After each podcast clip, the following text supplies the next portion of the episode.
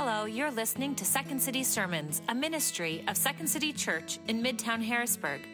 This fall, we're exploring the Old Testament book of Nehemiah and seeing what often happens when God's people seek to rebuild what is broken. It's a book of trial, triumphs, repair, repentance, and renewal.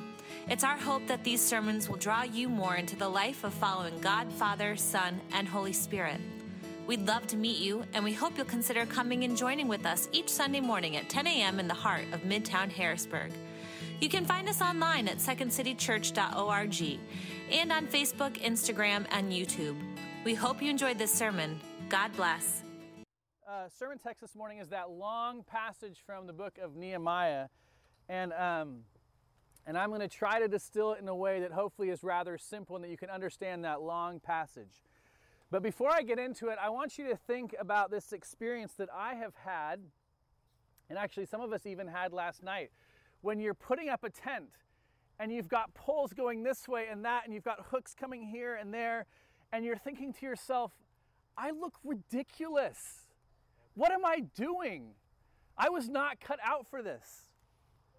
Now that seems kind of silly, but think maybe maybe think of the job that you got and it was a promotion that you you received and you had applied for it and maybe other people in your business had applied for it too and you got it. But of course inside you're actually like, "You know what? I don't have the skill to accomplish this. I'm full of doubts. I maybe I shouldn't have got it." And then that coworker who applied for it who doesn't really like you comes into your office and says, "You shouldn't be sitting right here." There's no reason you should be doing this work. Cutting words that might actually cause division and dissension even inside your own head as you're already struggling. What should I be doing here? Maybe I don't have what it takes. Putting up a tent can look silly, and coworkers' words can bite. Um, but sometimes in the world, there have actually been whole groups of people who have wanted whole other groups of people not to do something. And that's part of what we see actually in this in this chapter. But I want you just to think back with me of the Jim Crow laws that really were enacted as soon as the 13th Amendment was passed, right after the Civil War, all the way up until the late 1960s. Largely it was happening in the southern states, but actually not completely exclusively in the southern states. Um, local and state laws, they enforced racial segregation. And and it really wasn't just things like you can't ride in the front of this bus, but it was actually more things like this. You can't sit anywhere in this theater unless you're sitting at the nosebleeds all the way up at the top of the theater.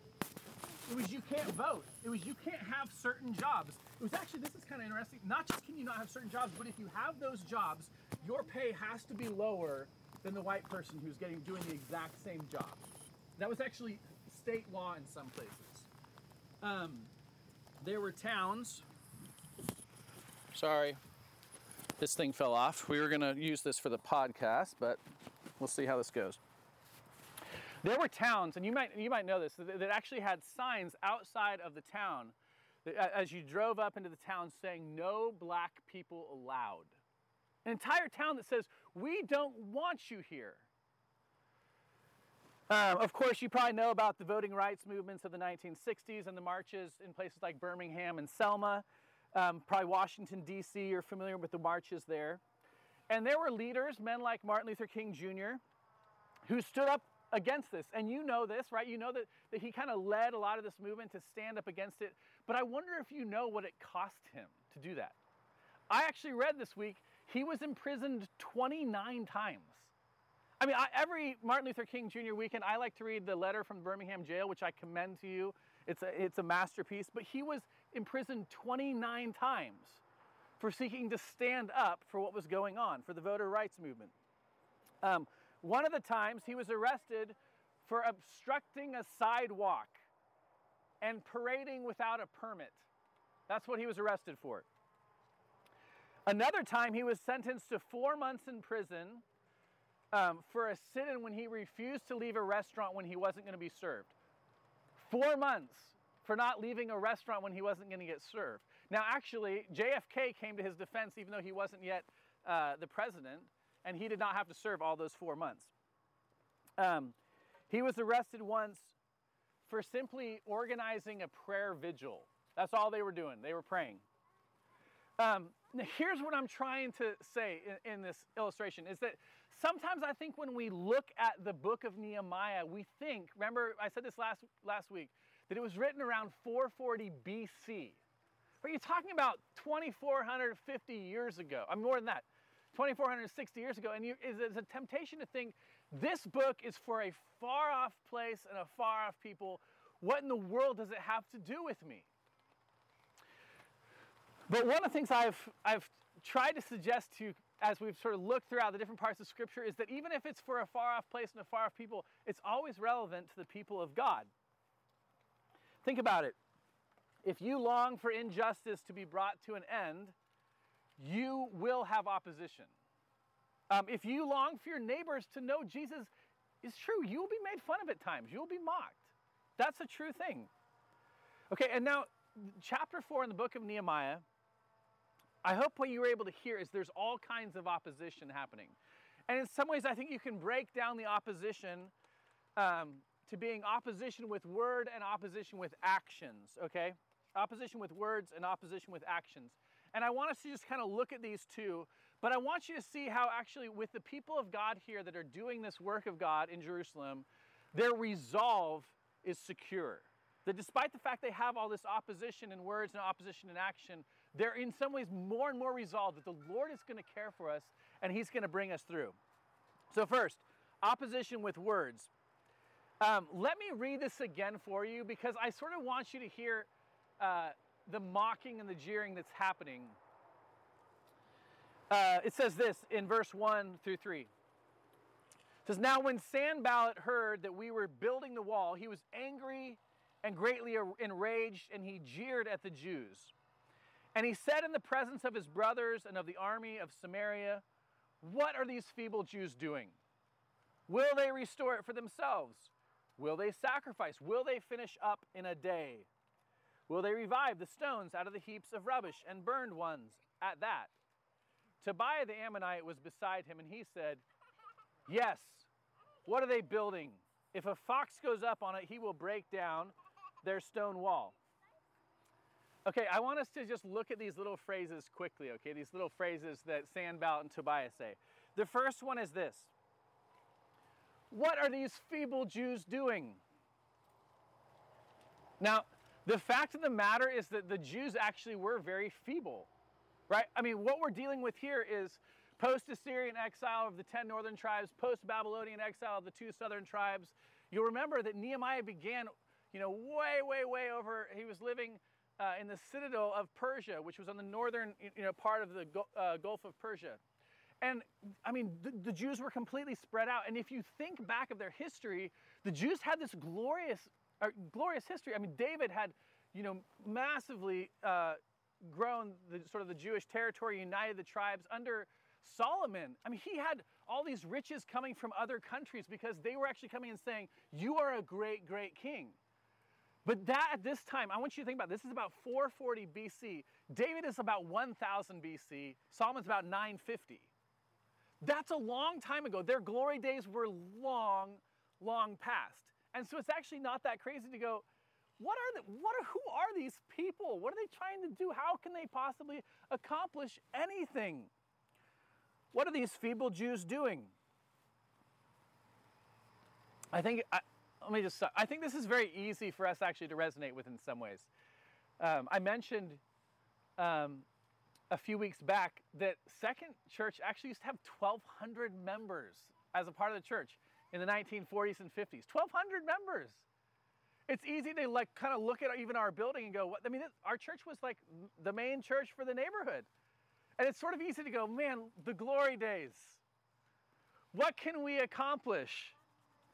Um, it seems maybe as though we've kind of regressed right? And if you just look at the church generally, it's just true that there are fewer people in churches. That's, that's true, at least in the West, that's largely true. Um, maybe some of you have been to the, to the beer church over in Pittsburgh. It's a huge, glorious church that's now a brewery. And they make pretty good beer. Um, I, I have been there. Um, but here's what I want you to think. Okay, as soon as um, hopefully the Jews heard that. As soon as Nehemiah heard that, he might have been able to think back of how God took people who were slaves, right? And he brought them to himself, and out of slavery, he made them a great nation. And how it seems to be the case that actually that's just how God works. He works through the weak and the weary and the feeble. Because when he is when we are weak, he is strong. It seems to be actually what God tends to prefer. Um, this is Jeremiah chapter 9. It says this Let not the wise man boast in his wisdom, let not the mighty man boast in his strength, let not the rich man who boasts boast in this, that he understand, but, but let him boast in this, that he understands and he knows me, that I'm the Lord who practices righteousness in the earth. For these things I delight in, declares the Lord. I mean, the whole story of Scripture is this way that the Lord actually delights in the feeble, the, the ones who are weak, and the ones who actually people could be making fun of. How are you going to get anything done? You? Um, of course, you can think of um, Paul writing in 1 Corinthians chapter 2. He says, For I decided to know nothing among you except Jesus Christ and Him crucified.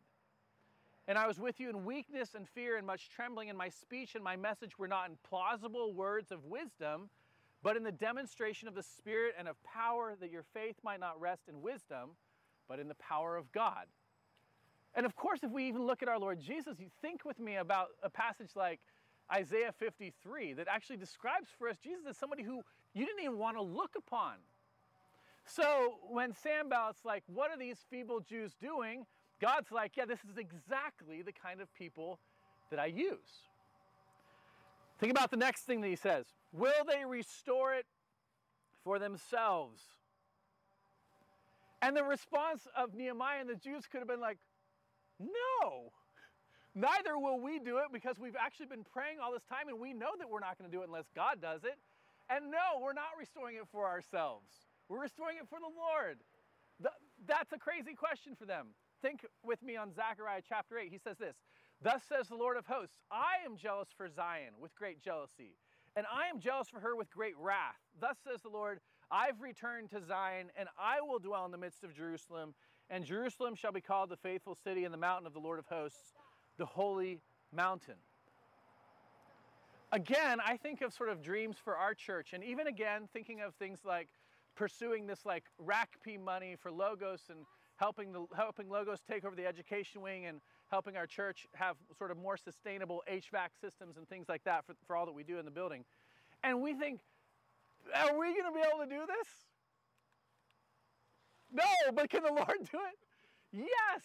It's just the exact same kind of thing, right? I mean, really, it's sort of very similar. It's, I mean, no, we're not going to be able to do this, and we're not doing it for ourselves anyway. We're thinking about all this energy for the sake of the school and for the sake of the neighborhood, that the Lord might be made known in our place.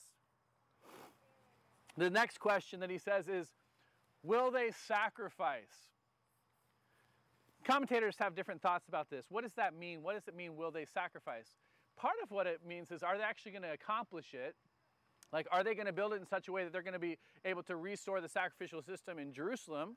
Remember, what was being done before Jesus came was, of course, animals were coming, and there was a picture of atonement in those animals being brought and sacrificed. But the other, a lot of people think what they're also, what he's mostly saying is, are they going to pray this wall up? And, um, and you know that, that that looks like foolishness to Sanballat. He thinks, come on, you can't just pray something and God's going to hear you and answer you. But again, if you think of Nehemiah, he's been he's actually like, I've been praying in every chapter of my book so far. Everything is, is about bringing it to the Lord and saying, Lord, here you do it. And so again, for the Jews and for Nehemiah and for us, we might hear this and we might go, that's exactly what we're going to do. we're going to pray and we're going to say, Lord, hear, Lord, answer. The next question is will they finish it or will they finish up in a day? Now, this is just simply uh, this is a little bit ridiculous because Sanballat and Tobiah and all these other people that are seeing the wall, they know that you don't rebuild a wall in a day. Okay, you might remember that last week I mentioned that it's two and a half miles lo- uh, long and its width uh, goes from eight feet to about 20 feet, right? There's no way you're going to build a wall like that in a day.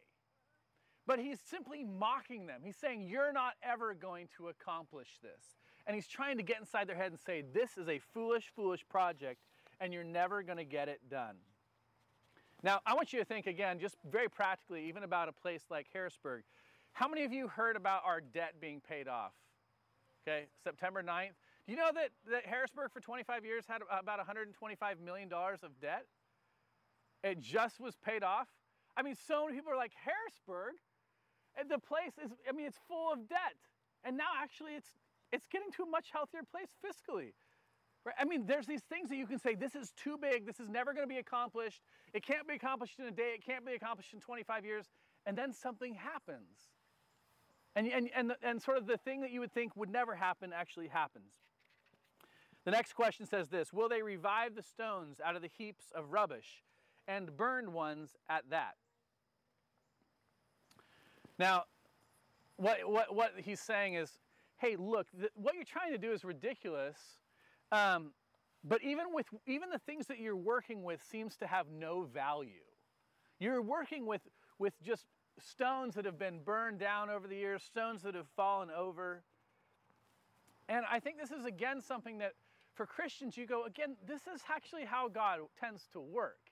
He takes the things that things that people want to throw out um, and he reclaims them, right? He takes the discarded things and he says, you know what, that's going to work for me. And actually, my glory is going to be made more manifest because it's the sort of thing that you want to toss out. Um, he takes trash and he makes it into something that he treasures and he delights in. And that's just the way that the gospel works. It's not because of the value of the thing itself, but because the Lord loves it that it becomes more valuable and more lovely. And so we see the gospel even in this mocking Think about this. Do you know that the most, what, does anybody know this actually? Let me ask this question. What's the most, uh, most quoted passage from the Old Testament and the New Testament? Anybody? Okay, it's this. It's Psalm 118. It says, The stone which the builders rejected has become the chief cornerstone. It says, This is the Lord's doing, and it's marvelous in our eyes. The thing that is rejected has become the cornerstone. And it's the Lord's doing, and we marvel at it. I mean, this is the most often quoted passage in the New Testament. And of course, it's referring to our Lord Jesus, the one who was rejected, despised, you know, not, not nice to look at, again, like Isaiah 53 says. And it's the rejected one that the Lord takes pleasure in and everyone marvels at. God uses broken things. That's just how He works. And that's how this how, what we see here in this passage. All right. Um, one final thing.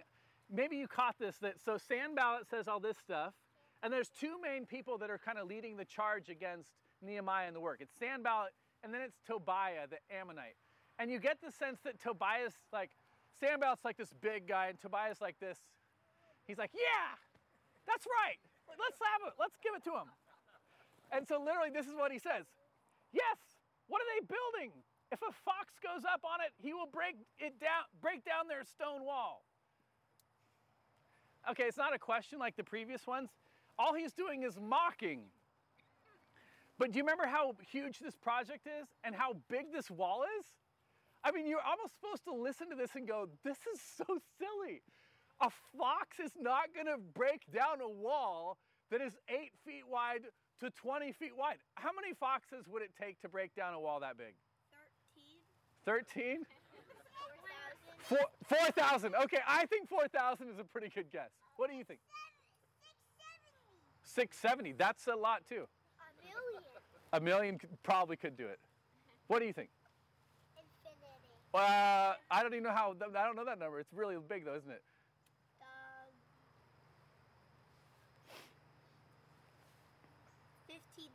15,000, that's a good number too. Lydia.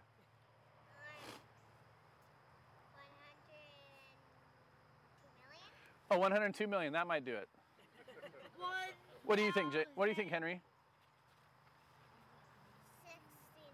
69. 69. I don't know if 69 would do it. Here's the thing, okay? This is just simply mocking. I mean, there's no way that one fox is going to break down a big stone wall like this. Um, But we do know that the old adage that says, Sticks and stones will break my bones, but words will never hurt me, is not true. Six and stones. We actually know that mocking and jeering can hurt you immensely, that it can have a huge effect on you. Um, what I'm saying here is that in this passage, what we first see is opposition to the work of God and to the rebuilding of his city, Jerusalem, uh, is first met with words. And some of these words cut hard, but some of them, when you start to look at them, you go, yeah, that's actually exactly the kind of thing that God always works with. He always works with those kinds of things. Um, but here, what we, what we also see is it doesn't, the opposition doesn't just come from words, it also comes from some actions. Verse 7, it says this But when Sanballat and Tobiah and the Arabs and the Ammonites and the Ashdodites heard that the repairing of the walls of Jerusalem was going forward and that the breaches were beginning to be closed, they were very angry, and they all plotted together to come and fight against Jerusalem and to cause confusion in it. Okay, here's my point, right? Is that at least in this passage, what we're not being shown is that opposition is just coming from words. What it actually turns into is action, right? Sanballat and Tobiah then go, hey, let's get all of these other groups of people, and sort of the people that are surrounding Jerusalem. They say, let's all make sure that this doesn't happen. There's an action that's taking place, a, a gathering together of others and saying, hey, let's work against this. And actually, what they say is, let's go fight and let's cause confusion so that this work does not happen. They take up arms, it seems. They're getting ready to go to battle against the people that are restoring Jerusalem. What I'm suggesting to you, at least in this passage, is that what these, these are the things that we see is that opposition to the work of God takes place in these two different forms of words and action. But one of the really great things about this passage is that as much opposition as we see, we see even more resolve. Right? I mean, you think about this back. Okay, Nehemiah had this position, right? He was second in command um, before Artaxerxes, the king of Persia. You might remember that I mentioned that, that the cupbearer would have worn the signet ring of the king because he was so trusted. He would, he would taste the wine before Artaxerxes would taste it. He was the most trusted person in the kingdom. And Nehemiah gave up that sort of trusted role to go and to rebuild a ruined city. But what he did before that is he sought the Lord, and he sought the Lord for four months before he acted. And then when he got to Jerusalem, he actually stopped and he, and he sat, it says, for three days before he went out and surveyed. And I imagine in that setting, he began to pray again. And there's such a, a process that, the, that he's saying, The Lord has called me to do this. And despite what opposition may come, this is going to get done. Maybe you remember that in chapter 2, we saw lots of reasons why Nehemiah shouldn't do it. Um, and yet, at each one of those, God provided for him the resources to do what he was going to do. Um, and here, it's not just that he's saying we shouldn't do it, but he's seeing all this opposition and he's becoming more and more resolved that this is the work that God has called him to. Um, so, this is verse, five, verse 4. He prays this he says, Oh, hear, O our God, for we are despised. Turn back their taunt on their own heads and give them up to be plundered in a land where they are captives. Do not cover their guilt and let not their sin be blotted out from your sight, for they have provoked you to anger in the presence of the builders. I'm reading this kind of fast, but was anybody shocked by that prayer? He's not just saying, Hey, God, would you please make it so that we can get this job done? But he's actually saying, Lord, do away with this group of people, right? He says, uh, make them captives and, and, and plunder their goods. Don't cover their guilt. Uh, let not their sin be blotted out in your sight. And maybe what you're wondering is hey, whatever happened to love your enemies as yourselves? Can Christians pray this kind of prayer? Right? That's a good question. Can, can Christians pray this kind of prayer? Well, I will say this you will have a hard time making an argument from both the New Test- or Old Testament or the New Testament if you were to say, no, we cannot say that kind of prayer. That this is Christian prayer. Um, but specifically, what I want you to hear is what, what Nehemiah is doing first is he is saying, Lord, this is all in your hands. He's saying, I am not going to take vengeance on this wrongdoing. He does not repay. And if you think of Romans chapter 12, uh, verse 19, it says this Beloved, never avenge yourselves, but leave it to the wrath of God. For it is written, Vengeance is mine, I will repay, pay, says the Lord. So Nehemiah is actually doing exactly what you all should do. At the very beginning, he says, Lord, act. Here's these people that are causing confusion and trying to fight against us. Lord, bring them to nothing. I'm going to lay it in your hands. As much as Christians, let me say this as much as Christians are called individually to turn the other cheek and, and to not just sort of take up arms as a, as a personal offense, we're also called to defend our neighbor, to care for our brothers and sisters, to come to their defense. And so there's this other tricky thing that's going on in this passage where Nehemiah is not just saying, Lord, um, do away with my individual enemy, but he's thinking collectively. Okay, so so my point though first is that re, uh, Nehemiah is resolved in this work, and because he's resolved in this work, he first says, "Lord, it's in your hands. Please do something. This is going to be dependent on you." Um, but this this thing actually comes up again. Listen to this. This is verse nine. So verse nine says this, and we prayed. So now it's a collective prayer to our God and set a guard as a protection against them by day and by night. So here's what happens they leave these actions, these op- this opposition of words and actions in the hands of the Lord first, but then they also say, hey, we're going to set up a guard. We're going to think strategically about how we lay this in the Lord and pray, and also how do we act. Um, how do we take action? And so, and then in verse 16 and 17, it says this From that day on, half of my servants worked on construction, and half held the spears, shields, bows, and coats of mail. Did anyone think, like, this is a wild, like, construction thing? I mean, they're literally, they have coats of mail, they have spears, they have swords, and they have trowels while they're building. It's a pretty interesting sort of scene. Maybe they need to scrape down some honey. Scrape down some what? Honey. Some honey from a tree? I don't know. uh, it says, And the leaders stood behind the whole house of Judah and were building on the wall. Verse 21 says this So we labored at the work, and half of them held the spears from the break of dawn until the stars came out. And I also said to the people at that time, Let every man and his servant pass the night within Jerusalem, that they may be a guard for us by, day, by night and may labor by day.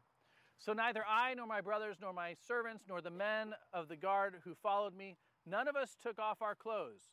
Each kept the weapon at his right hand.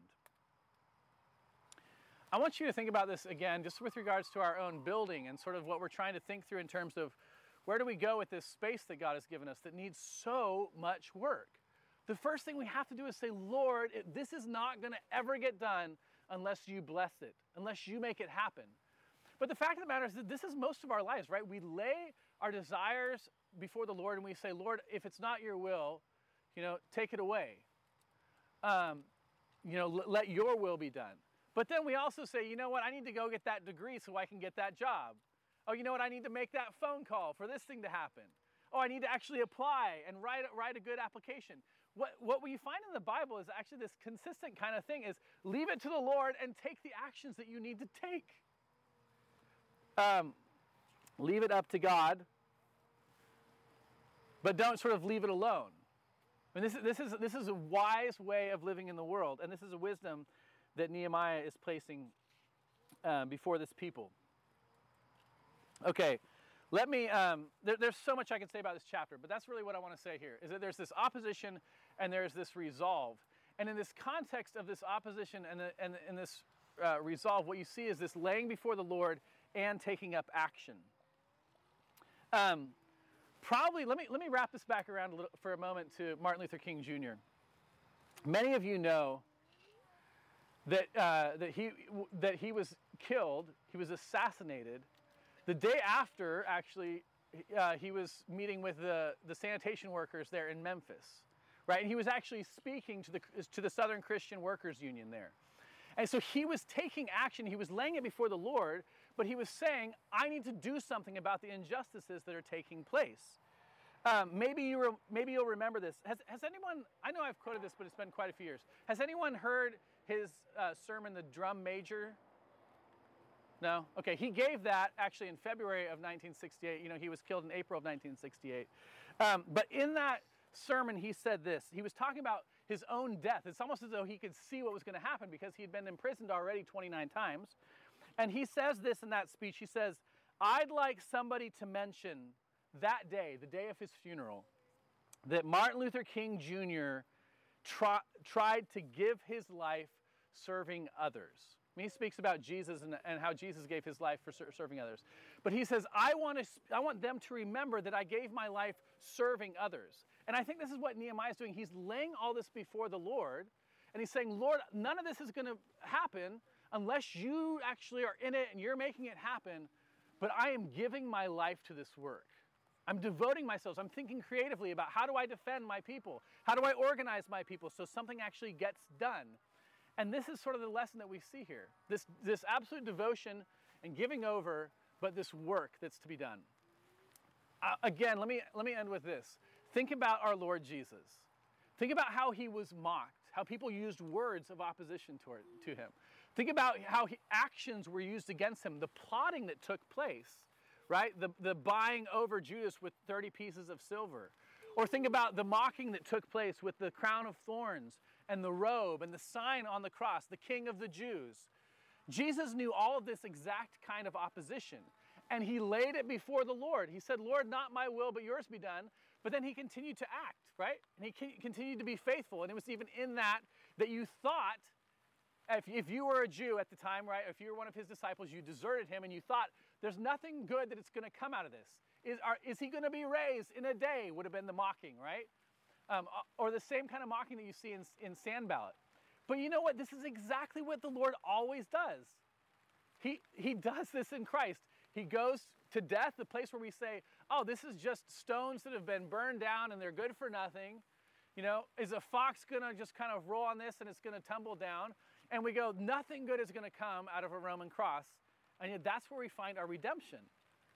We see the glory of, of God through the cross and through the resurrection. And part of that is what we're seeing even in Nehemiah. And I think this is actually what we see in ourselves too, collectively and individually, that God actually loves to work in this kind of way. All right, that's what I have for you from Nehemiah chapter 4 this, this morning. Uh, let me pray. Lord, thank you for this book, Nehemiah. Uh, Lord, thank you for rain uh, and for tarps. Um, thank you for the gift of your word. Lord, I thank you that it seems to be the consistent story of Scripture, that in the midst of opposition, in the midst of uh, looking upon what you're doing and thinking, what good can come of this? You bring glorious things. You bring the resurrection out of the cross. You bring new life out of death. Lord, you take the ruined things and the rubble and the things that people want to discard and you make them lovely. We pray, Lord, that you do that in us individually and us as a community. Lord, in your mercy, hear our prayers in these things and show yourself to be the one who does this in our midst, we pray. Amen. Thank you for listening to Second City Sermons podcast. We hope this sermon has encouraged you to worship God and to celebrate the gospel of Jesus. Please consider subscribing to this podcast and joining us in person each Sunday at 10 a.m. You can find us online at secondcitychurch.org and on Instagram, Facebook, and YouTube. Thanks again for listening. God bless.